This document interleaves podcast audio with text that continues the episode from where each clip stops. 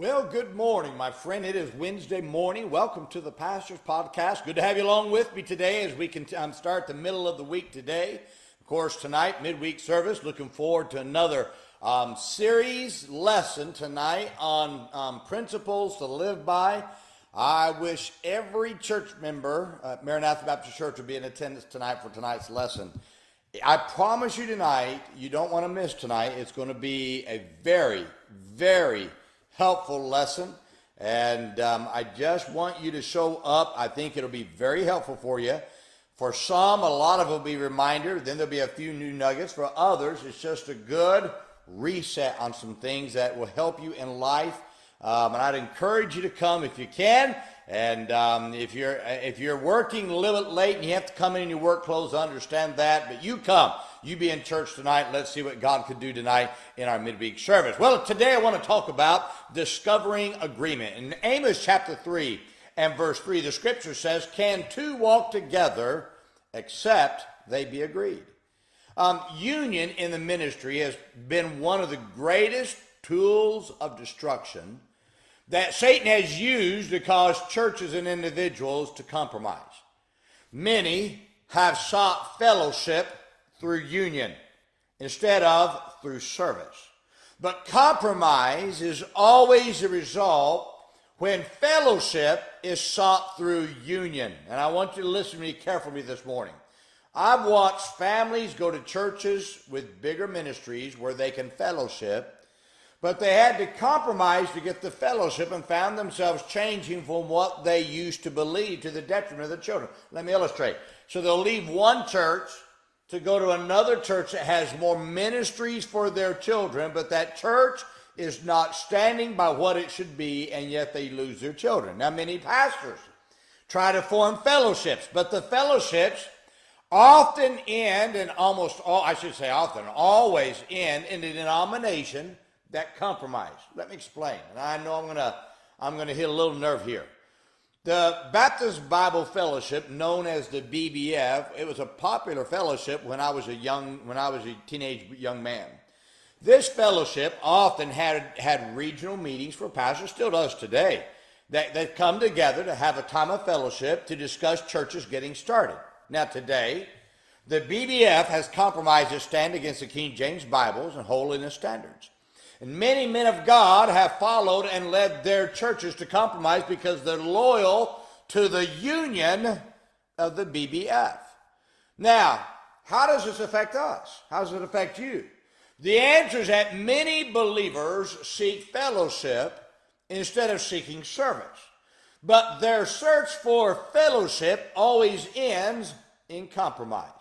Now, the verse I read to you teaches several critical lessons about agreement and fellowship that will keep you from compromise if you follow these principles. Let me share them with you, can I?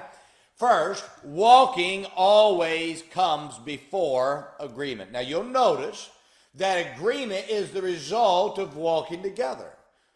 Serving God is your greatest need and not fellowship. So too many people seek fellowship when fellowship comes after service. You discover much fellowship if you get busy serving God. Second, agreement is discovered through walking. So I said first, it's discovered, walking always comes before agreement, but then agreement is discovered through walking. When you get busy serving the Lord, you discover many around you that believe like you. Now, the great mistake many make is in seeking for people who believe like them instead of getting busy serving the Lord. You'll find that when you stay focused on serving the Lord, that there will be many around you who agree with you. If you stop searching for a crowd that believes like you and simply got busy serving the Lord, you'll discover the crowd who's serving the Lord with you, get this now, who believe like you. Third, seek service and not fellowship. If you get busy walking with God in his yoke of service, you'll discover those who agree with you. Too many are seeking agreement when they just need to get busy walking in the yoke with God. If you get busy working on a bus route, bringing people to church, You'll find there are many just like you have a heart to bring people to church on a bus ride, and you discover fellowship. You find great fellowship with those you work with on the bus route as you serve on the route together. Agreement or fellowship, listen, is the result of service. So you'll never find fellowship by sitting. You discover fellowship and agreement through serving God. If all you do is come to church and sit, you'll find yourself being a lonely person. It's while you sit that you pick people apart and the church apart because you feel that nobody wants to have anything to do with you. I've learned that those who serve the Lord have the most friends because they discovered that agreement and fellowship is found in service. So get busy serving the Lord, my friend. That's what you just get busy serving the Lord. Let me illustrate. I'll illustrate with a couple of my staff men. Brother Mark Trimble. He came to our church, and he was a little backslidden when he came, and he got right with God and began to serve the Lord. He started yoking up with me. He said, "Preacher, can I get around? Can I go?" He called me up. "Can I go soul winning? Can I do this?" And he got around me. Then he began to grow in the Lord. And now today, he graduated from our Bible college, and he's on staff with me and does a wonderful job. But we've become good friends, not because we sought friendship, but because we served together. My son-in-law, Brother Randy Hall, came here to our church.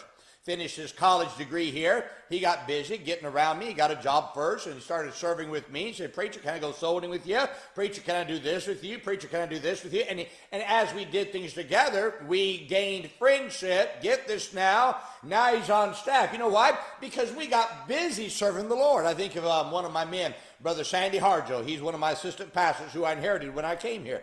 Brother Harjo and I were friends for years at a distance. But get this now, we've become closer friends since I got here, not because we go out and play together, but because we serve together. Brother Harjo is one of my dearest friends in the ministry. Very good man. Love the man. Not a better man in all the world than Brother Sandy Harjo. Yet our friendship, we really don't spend a lot of time fellowshipping. But we spend a lot of time serving together, and that's where our friendship is. Can I tell you today that there's other men in our ministry. I could start naming names. I just used three names. I can start naming men and ladies in our church who I'm friends with because we serve together, and our friendship is kindled through service. Now stop looking for union. Stop seeking fellowship, because if you seek those, you'll find them in the wrong place. You get busy serving the Lord. Can two walk together except they be agreed? So you just get busy walking and serving the Lord. And you'll find the agreement. You'll find the friendship. You'll find the union you're looking for. If you just get busy serving the Lord. That's the key, my friend, to not allowing friendship and agreement to cause you to compromise. Stay busy serving the Lord and let your service dictate your friendship and union. Well, I hope this is a great help to you today. Now, my friend, let's remember today, be good to everyone. Everyone's having a tough time. Have a great day, my friend.